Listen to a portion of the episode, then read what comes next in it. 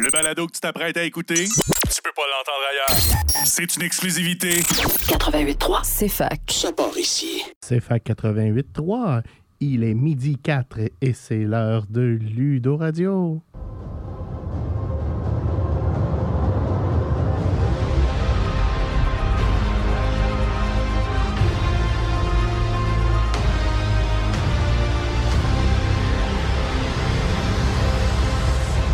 Bonjour tout le monde, Alexandre Bélanger avec vous ce midi, ce superbe 4 octobre avec euh, un 23 à l'extérieur et une superbe journée ensoleillée. Je suis accompagné comme d'habitude de mes trois complices habituels. Nathan, comment ça va Nathan? Ah, moi, ça va bien, toi? Ça va bien, Hugo? Bonjour. Très belle journée, en effet. Et Alexandre Racine. Est-ce que j'étais pas on, moi? T'étais pas on. Yes. Ben, ça va super maintenant. Que maintenant qu'on m'entend, ça va encore mieux. En effet. Hey, Ludo Radio, votre rendez-vous euh, hebdomadaire de discussion de jeux de société, jeux de rôle et sujets geeks. Et cette semaine, on a encore euh, trois ou quatre belles chroniques pour vous. Trois bonnes, puis une moins bonne, parce que moi, cette semaine, je me réserve le droit de faire un petit rant. Mais c'est rien de, de- de trop... euh, de trop grave, je pense à mon avis. Au pire, vous me cancellerez sinon. ben oui, on rentrera sur ton rennes. Ça va nous faire du contenu pour la semaine prochaine. Nathan, cette semaine, tu vas nous parler de quoi? Euh, cette semaine, je vais parler du wargaming en général. Je ne connais pas le terme en français, mais je dirais jeu de bataille. Les jeux de guerre. De mon bord, je vais vous parler des jeux de type Legacy.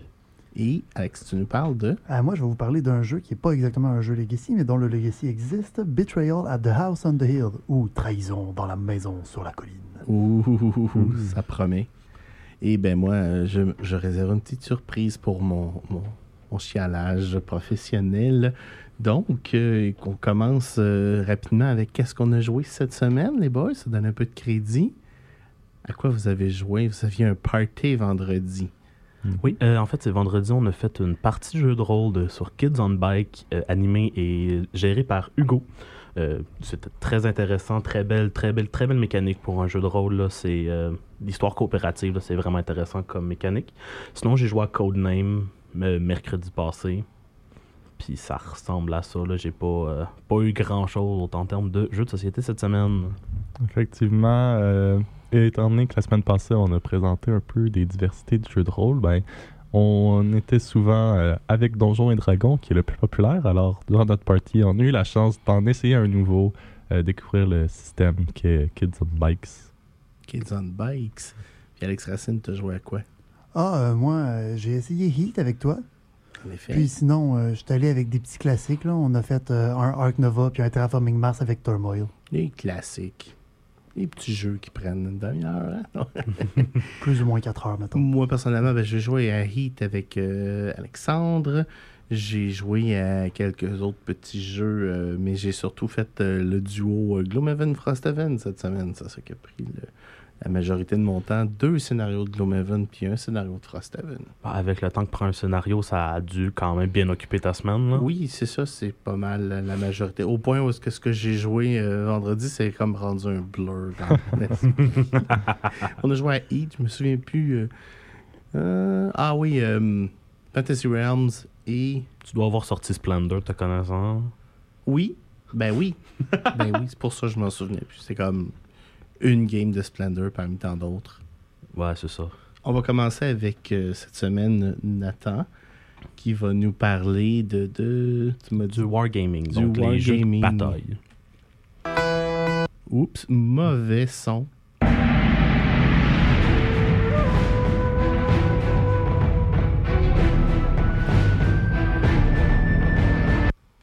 Ressemble plus aux grandioses de bataille, ça. Oui, Oui, avec oui, l'armée qui marche, là. En effet, donc en fait, pour la définition très simple de wargaming, ça va être un jeu dans lequel il va y avoir un conflit qui va, peut se jouer à deux ou à plus, dépendamment des jeux. Et euh, aujourd'hui, je vais plus particulièrement parler du wargaming qui a des miniatures, qui concerne les miniatures. Euh, Warhammer, Infinity, euh, il y en a un que j'ai eu noté tantôt, et que j'ai- c'est Bolt Action. Donc, c'est plus ou moins réaliste. Il y en a qui vont être plus réalistes côté conflit historique, par exemple Bolt Action qui se déroule durant la Deuxième Guerre mondiale. Puis il y en a qui vont être un petit peu plus fantaisistes, genre Warhammer ou Warhammer 40 000, qui vont être euh, avec des serpents et des, euh, Et tous des ses elfes. dérivés. Et tous ces dérivés. Age of Sigmar. Age of Sigmar, Space. Marine, Fantasy. Est-ce que Blood Bowl, ça rentre là-dedans? Euh, oui, Bowl, Blood, Blood. Bowl, j'allais en parler justement, c'est d'une similarité différente. Ouais, c'est ça, c'est c'est Je, sportif je- les je suis un petit peu euh, froissé, par exemple, Nathan, parce que tu oublies un jeu de miniature très important qui est en belle renaissance en plus présentement. Battletech. Ah oui, Battletech, en effet, qui est un jeu avec des mechas, si je, me, ne- si je ne m'abuse. là, Donc, La mécanique euh, principale centre autour des, des mechas, effectivement. donc, euh, donc, il va y avoir un conflit. Euh, habituellement, comment va se dérouler une partie de Wargame C'est que vous allez déterminer en groupe le scénario que vous allez faire. Donc, ce scénario-là va donner des objectifs aux joueurs qui peuvent être différents ou similaires. Aller prendre le contrôle d'une spécificité de la carte ou de défendre un point pour une équipe et l'autre doit en prendre le contrôle. Donc, c'est un, euh, ça donne des objectifs et un but, en fait, euh, au conflit. De pas juste de dire on va prendre nos armées puis on va, euh, On va se péter on va se péter à gueule. Non, il y a un but. Généralement, ça s'inscrit aussi dans une plus grande campagne. Oui, généralement, ça va s'inscrire dans une plus grande campagne. Ce qui est bien avec euh, Warhammer, c'est que tu peux mélanger le jeu de Wargaming et le jeu de rôle de Warhammer. Tu peux faire certaines campagnes ou certains événements qui sont en lien avec ton jeu de rôle, genre certains combats, tu peux les faire dans le jeu de Wargaming, puis ils vont être des événements qui se sont réellement passés dans le jeu de rôle. Dis-moi, là, je fais le papa du groupe. Spécialement Games Workshop, l'univers sont reconnus pour. euh, euh, comment je peux dire ça euh, T'as demandé un bon investissement monétaire? Ah oui, oui, oui. Personnellement, j'ai. Moi, c'est surtout Game Workshop, mais j'ach- j'achète ces miniatures-là pour Donjon Dragon. Mais ça me coûte environ 300 dollars à date. J'ai une boîte qui a deux armées avec les règles, les règles, les règles, genre règlement et règles, genre instrument de mesure, euh, et tout ce que tu as besoin pour jouer à l'intérieur. Et il y en a deux, ces deux armées euh, que j'ai achetées parce que j'ai fait comme ah, je pourrais faire une campagne qui tourne autour de ces deux armées-là dans Donjon Dragon. Et une armée, ça coûte combien à peu près? Euh, 100 dollars environ. Ok. Euh, Puis ça, là-dessus, c'est 100 dollars. T'as un boss, puis une armée de base. Mais là, je compte pas les héros uniques qui peuvent coûter 150 à 400 dollars le héros unique, dépendamment de ce que tu achètes. Fait que c'est pay to win. Euh, non, pas nécessairement. Les héros dans les boîtes sont quand même relativement puissants. Et les héros qui sont à part, ils sont pas nécessairement plus puissants. Ils sont souvent plus détaillés et plus beaux, mais tu sais, comme. Tu sais, c'est. euh, Je chante une objection, Hugo. Là. Ah non, ben moi, je j'ai j'ai pas eu l'occasion de jouer à des wargames, puis en écoutant ta discussion, ça me rappelait comme Magic, mais qu'au lieu de te fabriquer un deck, tu te fabriques une armée en, en miniature. Je te dirais que c'est une très bonne analogie. Oui, oui, oui, ben ça, c'est. Sauf que je crois que l'arm- la- l'armée de plastique coûte un petit peu plus cher que les, que les cartes si tu les achètes en paquet. Mais c'est encore une fois, si tu veux des bonnes cartes, il va falloir que tu payes cher- cher dans Magic aussi. Ça va aussi prendre un peu plus de place sur ton étagère que ton deck de cartes. En effet. Euh, ouais, ça prend un système de rangement pour ça.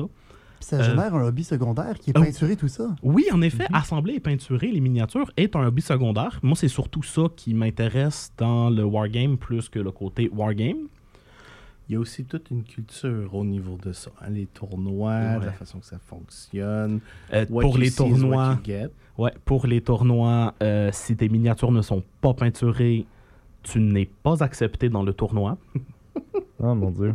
Euh, donc, euh, puis même en fait, euh, pour les gens qui sont vraiment dans le hobby, arriver avec une armée pas peinturée, c'est mal vu. C'est a- a- comme arriver un- avec un char pas peinturé euh, dans un rallye. Exactement. En fait, même dans le livre de Warhammer, il y a une règle optionnelle qui est pas vraiment obligatoire, mais c'est comme si ton armée n'est pas peinturée, tu as des, euh, des désavantages sur tes soldats. Oh mon dieu. Donc, euh, mais c'est plus une règle blague qui, qui, qui entoure l'univers du wargaming. Mais ça m'en dit long sur la culture. Je vais te faire une, euh, un penchant, moi. Moi, j'ai l'année, il y a à peu près deux ans, Games Workshop ont décidé de d'établir certaines politiques qui, qui a fait fuir beaucoup de gens de leur communauté. Et ils sont venus se réfugier dans la communauté de Battletech. Moi, je joue à Battletech tous les jeudis en ligne avec mes potes depuis des années. Une belle Je- alternative à acheter une armée physique, d'ailleurs. Oui, effectivement, ça nous coûte pas grand-chose à part une petite connexion Internet. Et euh, ben, dans Battletech, la culture, c'est. T'as pas la mini, ben, tu peux mettre un D6, il n'y a pas de problème. Ah, ok, ouais, ça c'est euh, c'est mieux. Diamétralement opposé. Oui, oui, oui, en effet, là, c'est. ben, en même temps, moi, personnellement, si j'avais plus de personnes avec qui jouer, ça me dérangerait pas de faire comme bon, ben, je veux. J'ai les statistiques pour ce personnage-là. Je l'ai pas, t'en mets un autre à la place pour me mettre genre un bandeau ou quelque chose dessus pour indiquer que c'est pas la figurine qui est là ou. euh, On va euh, conclure euh, avec ta chronique au retour de la pause, parce que malheureusement ou heureusement, faut aller payer nos factures.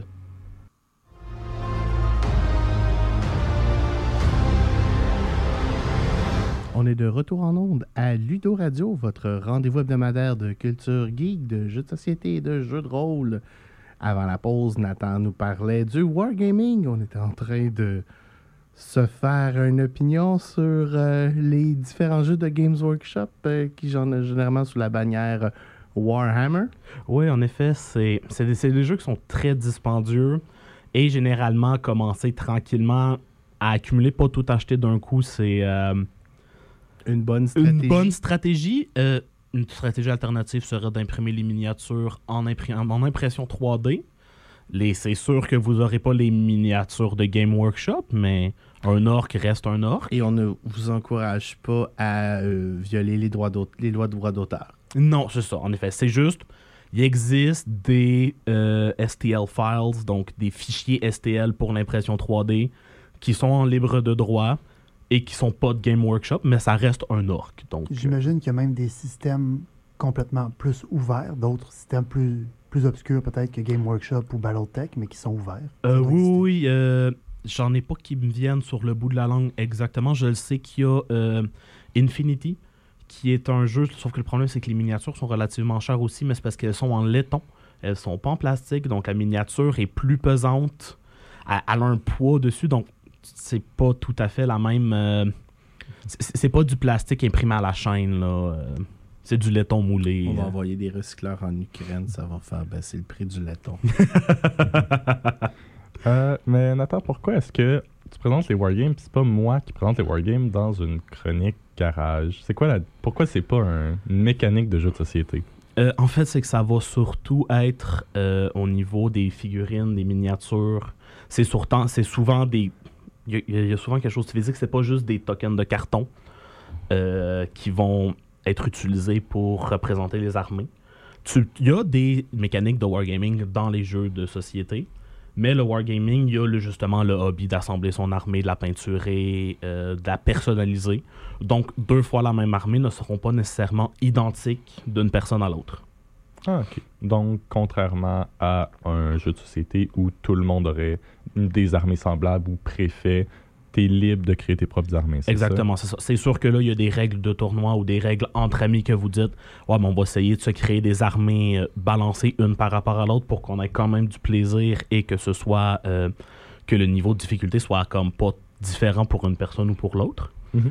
Et il y a aussi en fait la possibilité de créer tes propres scénarios en termes de wargaming, contrairement à un jeu de société où tu vas avoir une carte puis le scénario est comme Imposé. tout imposé, c'est pas mal tout le temps le même.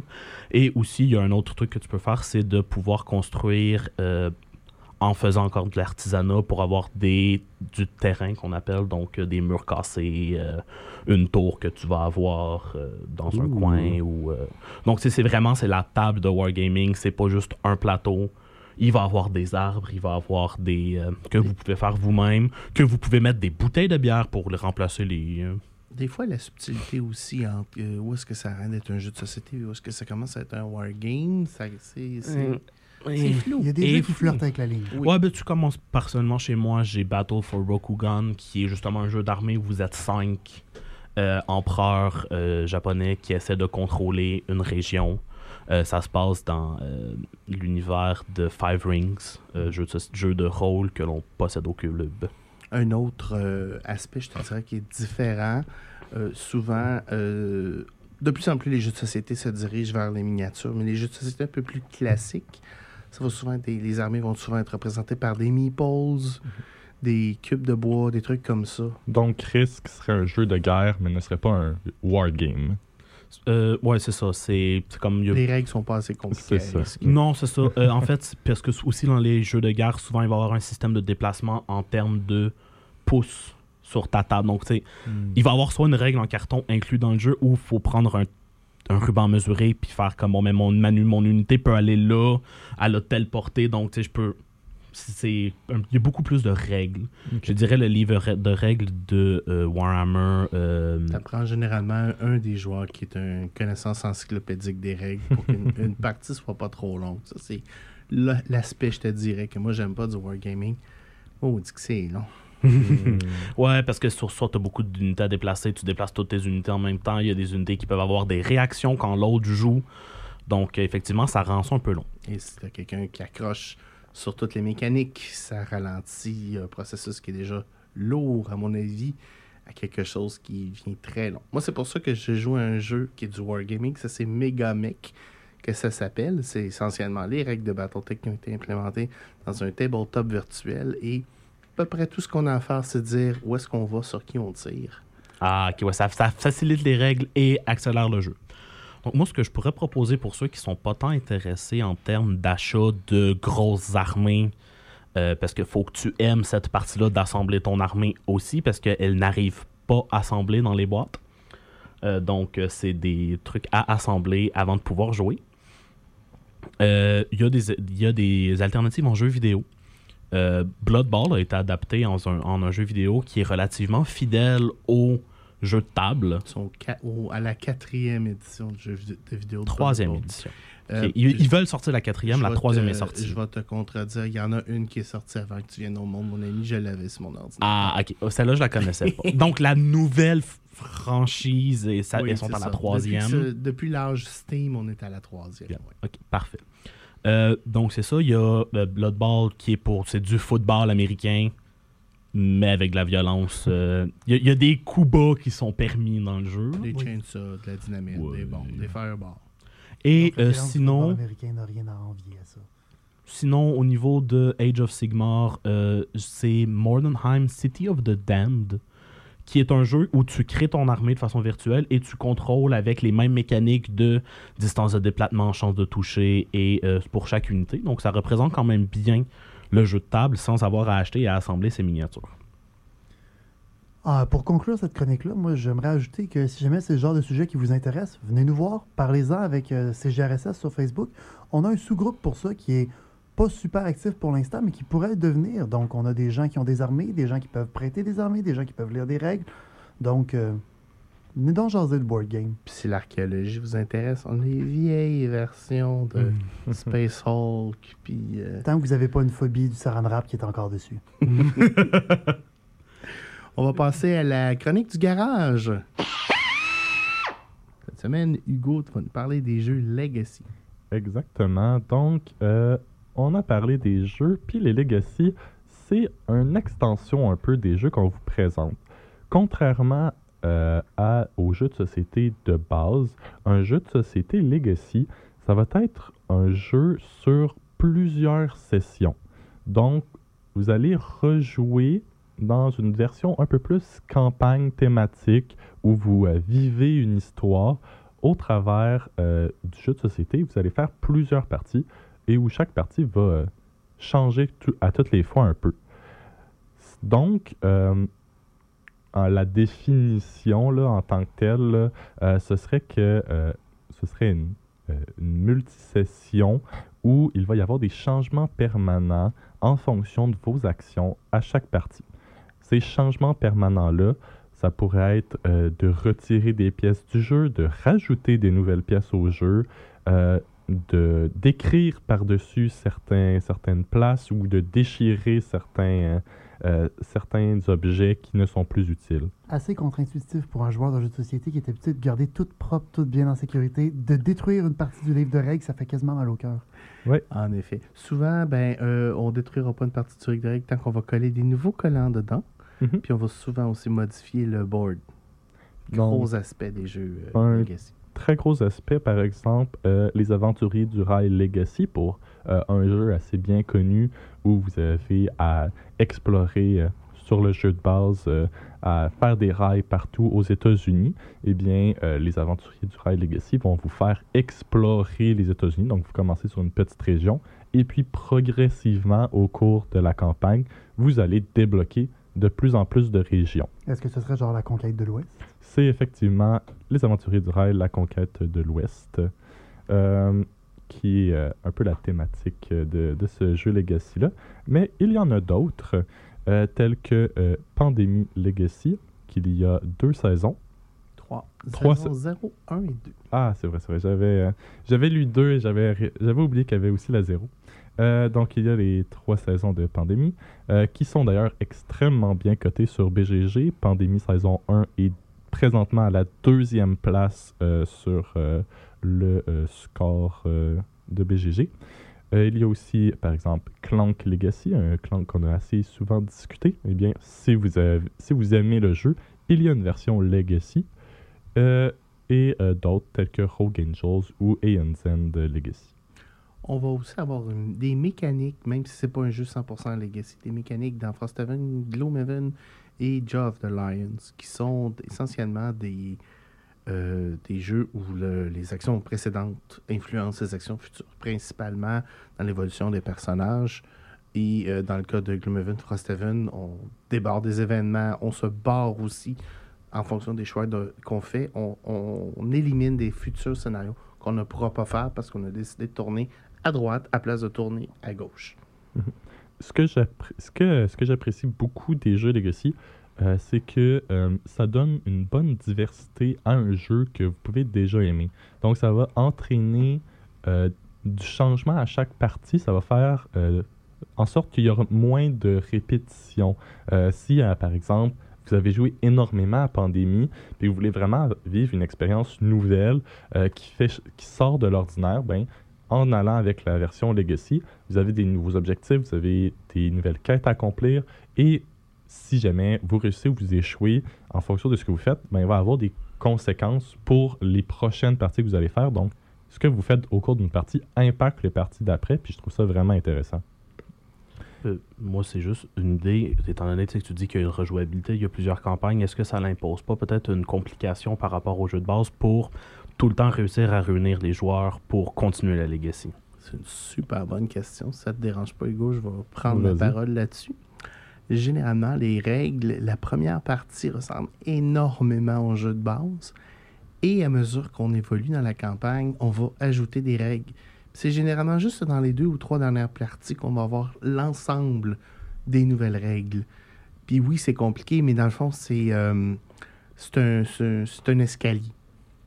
Fait qu'à ce niveau-là, c'est euh, généralement, en tout cas, quand c'est bien fait, c'est sûr qu'il y en a qui sont moins bien faits, là. Mais euh, Euh, mais par rapport à ta question de réunir les gens pour toutes les parties, c'est sûr que ça peut parfois être un tour de force, surtout dans le monde adulte. C'est rien de plus difficile, comme le dit l'expression, que de réunir tous les joueurs pour une partie. C'est alors une question d'agencer vos horaires. Certaines personnes vont le faire de manière hebdomadaire, par exemple euh, Al et ses parties de, de Gloomhaven et Frosthaven. Euh, mais pour d'autres personnes, ça peut être euh, au mois ou euh, encore dire j'ai une fin de semaine de libre, faisons la campagne en une fin de semaine, si ça donne pour tout le monde. oh, ça, ça va être rough. Mais c'est assez rough. Parce que la plupart des jeux Legacy d'expérience, une partie, c'est deux à deux, deux heures et demie, à peu Mm. près. Deux heures, deux heures et demie. En fonction du nombre de joueurs, en fonction de la mécanique de Ça base. dépend du jeu de base, oui. Alex, tu nous en as joué un, Legacy, l'hiver passé. Tu veux t'en parler un peu? Yes, ben moi j'ai eu la chance de faire euh, Zen Legacy au complet avec mes colocs. Euh, ça règle le problème de réunir les gens quand vous habitez tous dans la même maison. En effet, quand même oui. assez rapide. Après ça, euh, c'était une période, on a fait un peu comme pour les games de roleplay. On s'est dit, hey, on n'a pas de game de roleplay, on n'a rien les jeudis après-midi. On va faire ça les jeudis après-midi. Mettons, je me souviens plus de la vraie période. C'est dur à être étudiant. Euh, puis, on a essayé de faire ça. Euh, Il y avait euh, 11 games prévus. Ça nous en a pris une petite affaire plus. Ça, ça a dû nous prendre une quinzaine de semaines au final parce qu'il y en a une coupe qu'on a manqué. Euh, vraiment une expérience de fun. J'adore le jeu Zen de base, mais avec le Legacy, ça rajoutait vraiment des aspects supplémentaires. Puis ce que j'aime beaucoup de celui-là et de beaucoup de Legacy, c'est que le jeu, une fois que tu as complété le Legacy, est encore jouable comme le jeu de base avec tes nouveaux personnages. Puis certains des monstres qui ont été, quand tu finis le Legacy, ils disent rajoute ça à la fin, barre ça, puis le jeu est jouable. On va aller euh, payer nos factures, puis on revient après la pause. CFAC 88.3. Les actualités sportives. D'abord au baseball, le Québécois Edouard Julien n'a pas raté ses débuts en séries éliminatoires hier, servant d'étincelle aux Twins de Minnesota dans une victoire de son équipe lors du match initial de la série face aux Blue Jays de Toronto. Tirant de l'arrière 1-0 dans la série 2-3, les Jays font face à l'élimination ce soir. Les lanceurs partants seront José Bellios contre Sonny Gray. Dans les autres séries, soulignons les victoires des Rangers du Texas sur les Rays de Tampa Bay, des Diamondbacks de l'Arizona et des Phillies de Philadelphie. Au tennis, la deuxième joueuse mondiale, la Polonaise Iga Swiatek, a livré une performance éclatante en ne concédant que deux jeux pour remporter une victoire convaincante de 6-1, 6-1 contre sa compatriote Magda Linette. Cette victoire lui permet d'accéder au quart de finale de l'Omnium de Chine. À noter que la favorite Arina Sabalenka et la championne en titre des internationaux des États-Unis Coco Goff joueront leur prochain match demain. Chez les hommes, Jannik Sinner a réalisé une performance impressionnante en battant le deuxième joueur mondial Carlos Alcaraz avec un score de 7-6 et 6-1 en demi-finale de l'Omnium toujours en Chine. Cette victoire le rapproche de son troisième titre de la saison. Au hockey, l'équipe du Canadien de Montréal se retrouve actuellement à Tremblant cette semaine dans le but de renforcer l'esprit d'équipe. Le prochain et dernier match préparatoire du tricolore se déroulera samedi contre les sénateurs à Ottawa. Par ailleurs, l'équipe a récemment annoncé le renvoi du défenseur Logan Mayou au Rocket de Laval. Et toujours au hockey, l'Océanique de Rimouski et les Cataractes de Shawinigan ont officiellement exprimé leur intention de présenter leur candidature pour accueillir le tournoi de la Coupe Memorial en 2025, ce qui marquerait le retour de cet événement au Québec pour la première fois en dix ans. Et en gymnastique, les gymnastes canadiens René Cournoyer, Félix Dolcy, William Memard, Jason Ramperstad et Zachary Clay ont obtenu la septième place lors de l'épreuve par équipe des mondiaux de gymnastique artistique à Anvers. Dimanche dernier, ces athlètes avaient qualifié le pays pour les prochains Jeux olympiques, marquant la première participation du Canada depuis Pékin 2008. Les actualités sportives, une production du réseau d'information CNR. Directement de notre salle des nouvelles, voici ce que nous surveillons pour vous dans l'actualité. Exploitation sexuelle d'enfants sur Internet au Canada. Fraude de type grands-parents liée au crime organisé à Montréal. Élection au Manitoba, le NPD remporte le pouvoir. Hausse de taxes foncières à Montréal. À Québec, Bruno Marchand réitère l'importance du projet de tramway. Les défenses aériennes russes annoncent avoir abattu 31 drones ukrainiens. Scène artistique, Green Day à la mi-temps de la Coupe Grey. Et au sport, deuxième match de la série contre les Twins de Minnesota, les Blue Jays de Toronto font face à l'élimination ce soir. D'autres nouvelles dans une trentaine de minutes.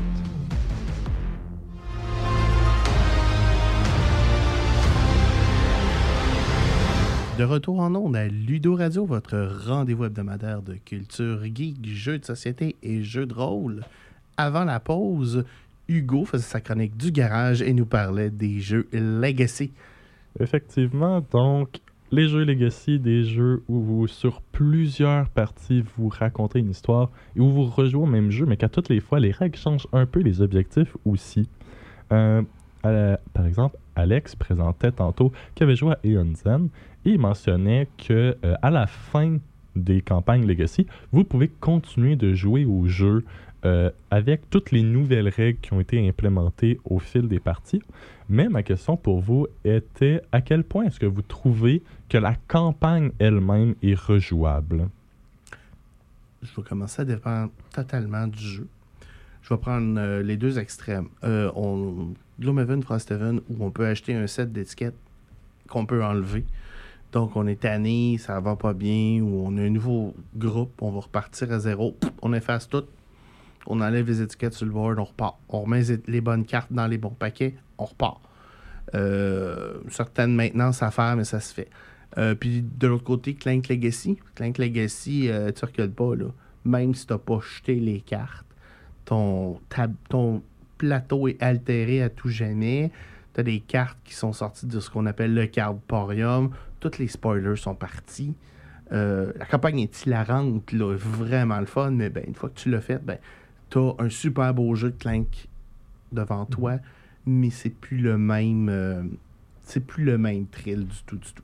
Tu peux pas refaire le Legacy, donc, dans le, Ben, le parce Clank que t'as- Legacy. Alors, je vais en reparler tantôt, là, mais ça, c'est le genre de jeu où les spoilers sont importants. Donc, Genre, c'est comme relire une histoire. Tu connais Exactement. déjà, donc tu te fais plus surprendre par les twists. là. puis même si tu te dis, Ah, on aurait dû faire ça différemment, revenir en arrière, c'est. Déjà que tu as, t'as la prochaine game qui s'en vient, tu as déjà l'excitation de la prochaine affaire qui s'en vient, même si celle-là a moins bien été. Moi, à mon avis, le, le, le payoff de revenir en arrière, le payoff de recommencer, il est juste pas là. Mhm. Sans compter, ben là, ben. Comme, mettons, t'as collé plein de collants sur ton board, la plupart de, de ces collants-là, ça c'est. Tu l'appliques une fois, là, puis il est fait pour rester là, là. Il est pas fait pour euh, se faire enlever des collets, enlever des collets. Gloomhaven est un, une exception notoire, là.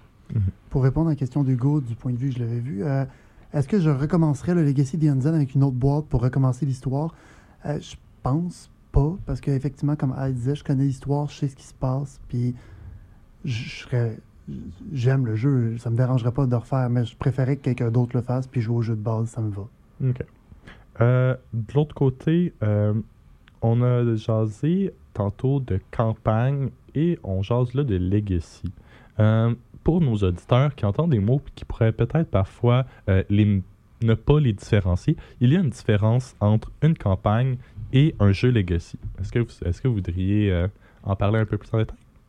Veux-tu y aller, Alex? Veux-tu commencer? Ben oui, ben dans Ionzen, en fait, euh, il y a le- la Legacy dont j'ai parlé. En fait, il y a maintenant deux Legacy. Genre, j'ai pas encore commencé le deuxième, mais on l'a. Fait qu'on va faire ça éventuellement.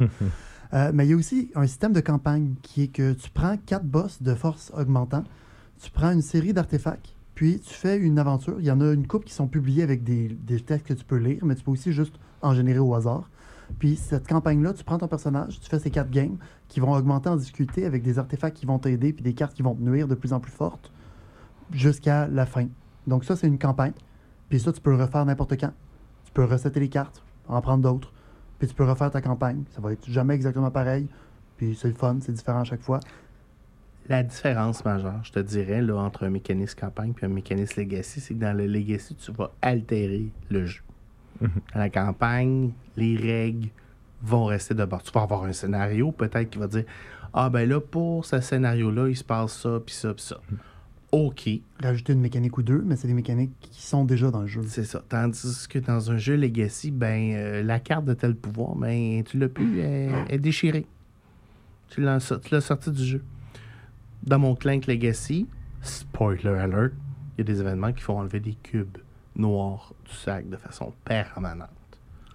Donc, la grosse différence entre une campagne et un jeu Legacy, c'est que le jeu Legacy, ça change des choses de manière permanente, tandis qu'une campagne, euh, tu peux y rejouer et ça. euh, ça, n'introduit bon rien de nouveau, ça fait juste amplifier la difficulté parfois, mais en restant sur les règles de base. Un super bon exemple, euh, les jeux Mhm. Vous achetez Zombicide, il y a le scénario de base, mais il y en a plein d'autres après. Vous n'avez pas besoin de jouer le scénario 1, mais on invite les nouveaux joueurs à jouer le scénario 1 pour comprendre les mécaniques du jeu, comment ça fonctionne, avant de s'en aller dans le creux de la piscine puis de prendre un scénario un petit peu plus difficile. Fait que ça, c'est littéralement pour moi une campagne versus ou puis si, si ton personnage meurt dans le scénario 2, ben peut revenir dans le scénario 3, c'est pas grave. Là. Euh, tandis qu'un jeu, un jeu Legacy, un jeu Legacy, généralement, si t'es mort en jeu ou quoi que ce soit, ben t'as peut-être des conséquences. Il y a un coup, un nouveau personnage peut-être, quelque chose, oui. Donc, si vous aimez euh, les jeux de type un peu plus narratif, que l'histoire et les règles changent et affectent de manière permanente les parties que vous allez faire par la suite, eh bien, on vous invite à en découvrir plus sur les jeux Legacy. C'est malheureusement un type de jeu qu'on ne tient pas beaucoup au club. Pour des raisons évidentes. Des raisons Mm. évidentes que ben, vous allez altérer le jeu. On en a quelques-uns quand même. Si vous voulez essayer, voir qu'est-ce que ça a l'air, c'est quoi le feeling, venez nous voir.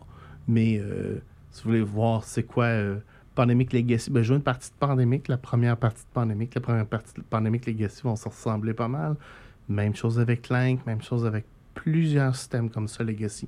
Cependant, c'est un, un, un- type d'expérience qui est vraiment le fun, que moi, personnellement, je vous recommande. Je sais pas si c'est souvent de même aussi, mais Ionzen Legacy commençait avec une version simplifiée du jeu, mais hyper simplifiée. La moitié des mécaniques n'étaient pas dedans. Donc ça peut être une bonne manière d'apprendre un jeu même. Effectivement. C'est maintenant le temps qu'Alex nous présente, euh, nous présente, ouf, tout petit peu trop de R, euh, son jeu de la semaine.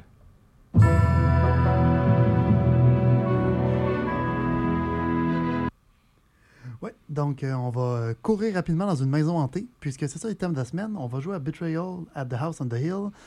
En gros, on trouve une vieille maison qui semble définitivement hantée, puis en tant que gang euh, disparate d'individus humains, on se dit, ben, donc, on va rentrer là-dedans, puis on va se promener en cherchant des affaires de fun. là. J'imagine que ça va être drôle.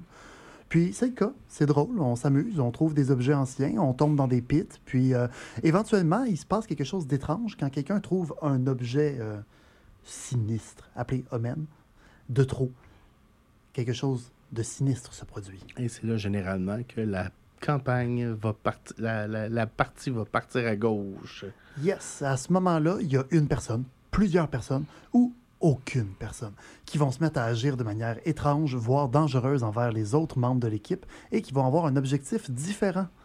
Puisque ce jeu qui part coop et 100% normal devient fortement asymétrique à partir du moment où euh, l'objet sinistre de trop est déclaré. Allons-y avec euh, les statistiques de base. On joue à combien à House of the... Ben, euh, il faut être trois pour commencer, ce qui est déjà beaucoup pour un jeu de société. Habituellement, à partir de un ou deux, on peut jouer, mais celui-là, ça prend trois personnes et on recommande cinq à six personnes pour avoir une vraie histoire intéressante. J'en ai un qui a des grosses expériences dans ce jeu-là, Hugo. tu dirais le sweet spot, c'est quoi? Euh, personnellement, je dirais que 5, c'est une bonne quantité. Ça fait en sorte que même si une personne devient euh, un traître ou euh, contre les autres, ça devient du 1v4, ce qui est à mon avis une, une- une taille assez standard pour des jeux euh, d'opposition comme ça. là. Oui, à trois, ça peut devenir euh, rough longtemps pour les survivants de survivre. Voilà. Puis Alex, euh, une partie de Betrayal of House on the Hill, ça va durer combien de temps? Ah, ça, c'est ça qui est le fun. Ça peut durer à peu près 25 minutes si le traître est révélé sur le premier jet et si euh, le traître a une manière rapide de gagner. Puis, ça peut durer quelque part comme 3 heures. Effectivement, c'est euh, une des grandes variabilités de Betrayal at House on the Hill, c'est on ne sait pas qu'est-ce qui va se produire et même nous ici, on ne connaît pas tous les scénarios, donc on ne sait pas quand tu tombes sur un, scénario. euh, comment, on fait pour choisir un scénario d'ailleurs, euh, Alex? Donc, euh, comme on disait, effectivement, le jeu est asymétrique, même dans combien de temps ça va prendre? D'une game à l'autre, ça n'a pas de sens. Donc, comment est-ce qu'on va choisir quelle game on fait? En fait, on choisit pas. On se promène dans la maison, puis comment ça marche, c'est que chaque personnage a une statistique de mouvement, puis il y a des portes. Chaque porte compte comme un mouvement. Puis, si tu découvres une nouvelle pièce, donc tu ouvres une porte qui mène vers une pièce qui n'était pas connue, tu arrêtes ton mouvement, puis tu explores la pièce. Parce que, ben, quoi de plus logique à faire dans une maison hantée que d'explorer une pièce, right? Quand Donc, ouais, on, ouais. on construit notre board à mesure qu'on joue. Oui, puis la maison n'a pas besoin d'être architecturellement proof. Là. Euh, ça peut être euh, assez euh, rigolo avec euh, juste des pièces à gauche au premier étage, puis juste des pièces à droite au deuxième, ou pas de premier étage, puis juste grave, un troisième. Oui, c'est ça, ça tient. Donc, euh, on développe des pièces comme ça de plus en plus, puis éventuellement, dans les pièces, on va trouver des objets, des événements, puis des objets sinistres, qui est appelé Omen. Et quand on trouve ces objets-là, euh, on fait un, un jet de Omen pour voir si c'était euh, l'objet sinistre de trop, celui qui fait déborder le vase. Donc, on brasse les dés à six faces, qui sont euh, étranges par le fait qu'ils ont 0, 1 et 2 comme résultat possible sur les dés. Donc, c'est pas 1, 2, 3, 4, 5, 6 comme un dé normal. Si on brasse un total de dés sur les 12, 11 dés, 12 dés, bon, sur la totale des dés, si on brasse moins que le nombre de domaines, c'est... euh, C'était l'omen de trop. C'est l'omen de trop. Donc, logiquement, comme il y a des zéros sur les dés, au premier, on pourrait rouler juste des zéros, puis que ce soit ça, parce que 1 est plus grand que 10 fois 0. Donc, euh, ça peut finir très, très rapidement. Euh, tout à l'heure, je parlais d'une statistique de vitesse. Chaque personnage a en fait quatre statistiques. Sa vitesse, sa force, sa sanité et son intelligence, qui sont utiles pour remplir des défis qui peuvent être reliés aux autres joueurs ou reliés aux événements pour passer une pièce, traverser un gouffre, ne pas tomber dans un trou. Tout plein de belles choses comme ça. On poursuit au retour après la petite pause.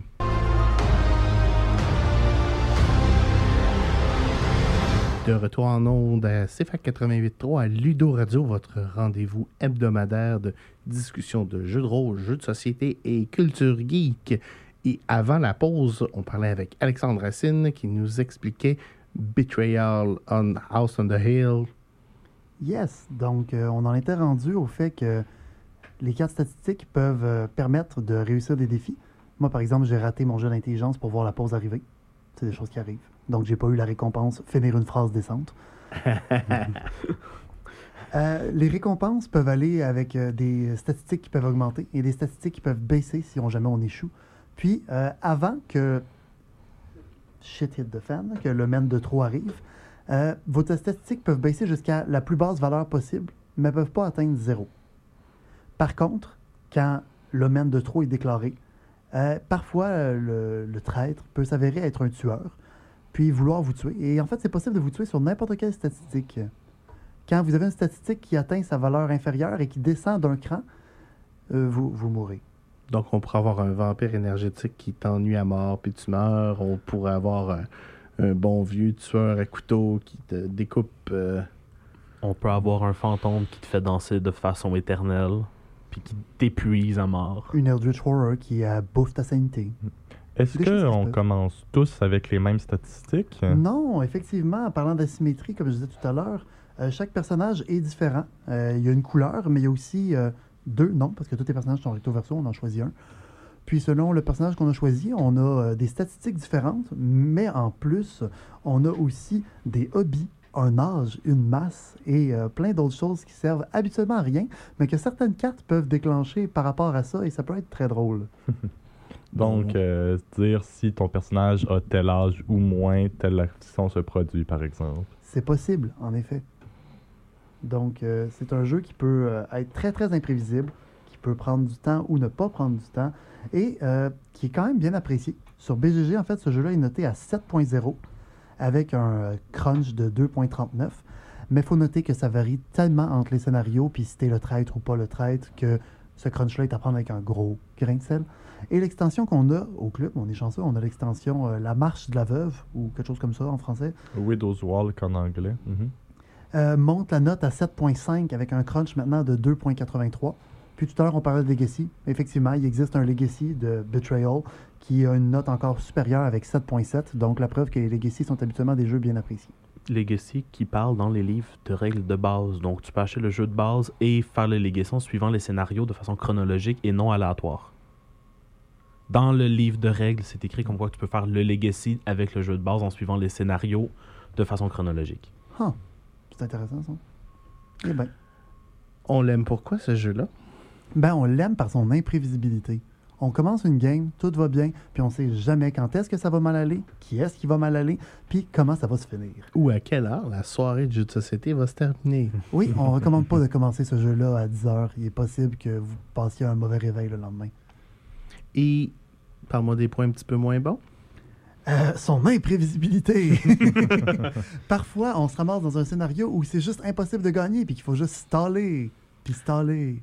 Il y a, euh, moi, personnellement, euh, l'élimination d'un joueur, je trouve toujours cette mécanique-là bien ordinaire.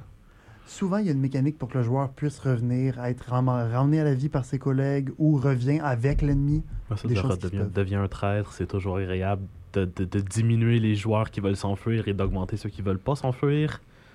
Donc, ça complexifie le jeu à ce niveau-là mais aussi. oui, il arrive, des, il arrive des scénarios où on meurt, puis on s'en va juste s'asseoir ailleurs, jouer à autre chose, puis c'est fini. Si vous êtes intéressé à jouer à Betrayal of House on the Hill, vous pouvez venir nous rencontrer au, jeu, au club de jeux de rôle. On a une, deux copies? On a une seule copie, mais on a l'extension dedans, donc euh, on a bien, bien, bien des cartes. La boîte ferme mal. C'est Mansion of Madness qu'on en a deux. Tout à fait, on a la version française et anglaise, pas la même édition. C'est maintenant l'heure de mon, euh, mon petit. euh, comment je peux dire ça? Ma petite chronique amère cette semaine.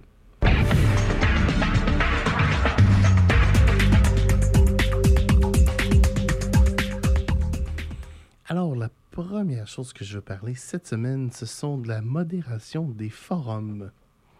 Je vais vous faire une phrase, on va faire un test. Vous allez compter le nombre de spoilers que je vais vous donner.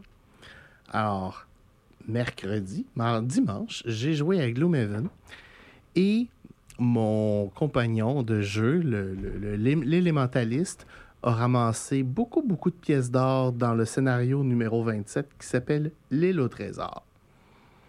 Alors, Nathan, j'ai dit combien de spoilers dans cette phrase-là? 3. OK, Hugo? Deux. J'irai avec trois, moi aussi, soit la classe, beaucoup d'or et le nom du scénario. C'est effectivement 3. Même si, bon, si tu euh, vas à une place que, qui s'appelle l'île au trésor, tu t'attends probablement à voir, euh, mais bon, c'est ça. Donc, euh, moi, j'ai fait euh, tout content. On a euh, grosse pile d'or à monter. C'est assez exceptionnel. Petit post sur Reddit. Post enlevé pour cause de spoilers. Parce que j'ai donné le nom d'une classe qui est supposément débarrable. J'ai donné le nom d'un scénario. Parce que les scénarios, il y a juste un livre avec tous les scénarios dedans, on peut le feuilleter. Mais, et j'ai donné, euh, ça, le fait qu'il y avait des pièces d'or euh, ramassables dans le scénario. C'est comme qui me dit, ben là, un moment donné, euh, on a-tu le droit de parler des choses quand ça fait cinq ans qu'ils sont sortis? C'est ça mon, mon rêve. Puis je, je, je veux vous entendre là-dessus. Moi, personnellement, quand ça fait plusieurs années que quelque chose est sorti, si tu te fais spoiler, c'est soit nécessairement que ça t'intéressait pas tant que ça, ou que ben, si t'es nouveau dans, le- dans le hobby, là, c'est, ça fait 5 ans que tu sais ce qui est sorti, donc t'as comme manqué le train quand il est arrivé. Mais euh, tu sais, c'est- ça fait 5 ans que c'est sorti, là, donc... euh, Et le fils de langue française aimerait vous rappeler de ne pas divulgacher. Divulgacher. Euh, personnellement, je trouve ça. Je peux comprendre pourquoi des gens re- euh, tentent de modérer les spoilers parce que, ben, comme on a dit, c'est pas tout le monde qui découvre leur passion des jeux de société en même temps. Puis certaines personnes pourraient vouloir jouer à Gloomhaven dans 10 ans ou dans 15 ans.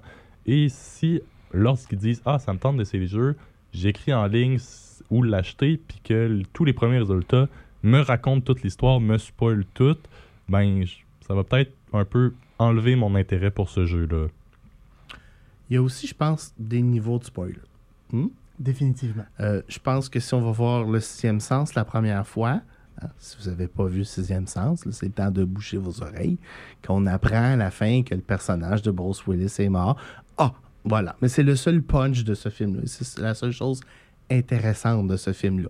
C'est sûr que quand on est en attente pour rentrer dans la file, dans la salle de cinéma, puis qu'il y a un- un- un- un- une personne euh, qui sort qui dit Le personnage de Bruce Willis il est mort.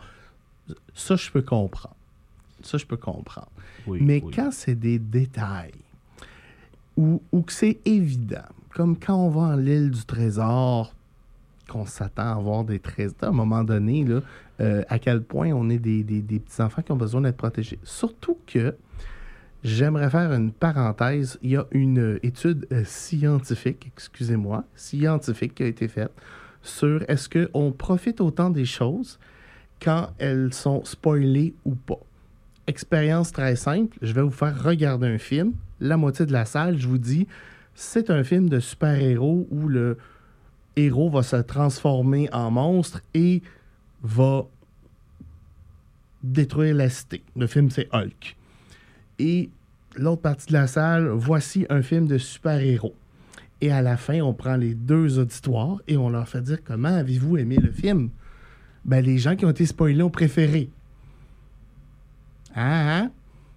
Fait qu'à un moment donné, eh, moi, je suis pas sûr que. de- là, je, je- je joue à la- à- au challenger de société un petit peu. Ça, c'est le bout là, qu'à un moment donné, va-tu falloir qu'on se regarde? Parce que, sérieux, là, je vais regarder la série Obi-Wan. là. Obi-Wan, il y a un petit peu le plot armor sur le dos. là. On sait qu'il est d'un film après. Là. Ouais, non, On ça, a-tu peur de la santé d'Obi-Wan? Je veux Non, dire, il attraper une vraiment. grippe, mais il se fera pas couper un bras. C'est ça. Fait qu'à un moment donné, je pense qu'il faut prendre euh, les gens pour des adultes, puis non pas pour des bébés gâtés. Alors, c'était mon rant de la semaine sur euh, ce que j'appelle personnellement les fascistes du euh, spoiler alert. Désolé si je vous spoil des choses dans le futur, je suis comme ça dans la vie, je suis plate de même. Sur ce, on a des petites annonces à faire euh, pour la fin de la, de la semaine. Ouais, il nous reste un 4 minutes pour faire ça. Mhm. Donc, euh, cette semaine, comme à toutes les semaines, on vous attend à partir de ce soir. Euh, Aujourd'hui, nous allons être au 1025 et 1027 euh, pour notre soirée board game.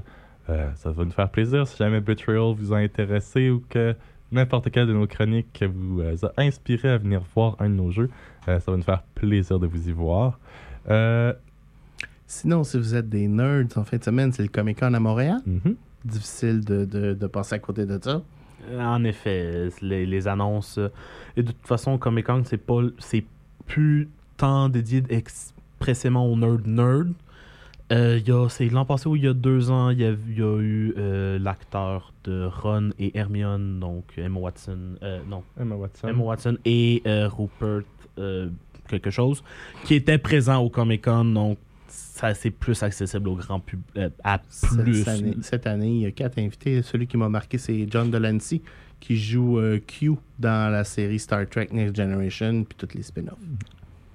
Si vous voulez aller euh, vous euh, frotter euh, au gratin, Ouais, si vous, voulez, si vous voulez aller prendre un bain de foule, en fait, je suis allé une fois au Comic Con et si vous aimez pas la foule, je le déconseille. J'ai pas tant apprécié mon expérience. J'y suis allé un dimanche, en- donc comme c'est comme à la fin du Comic Con, quand il y a moins de monde et je trouvais qu'il y en avait trop. Donc moi, c'est pour ça que j'y vais pas, mais euh, effectivement, c'est. faut choisir où on va aussi.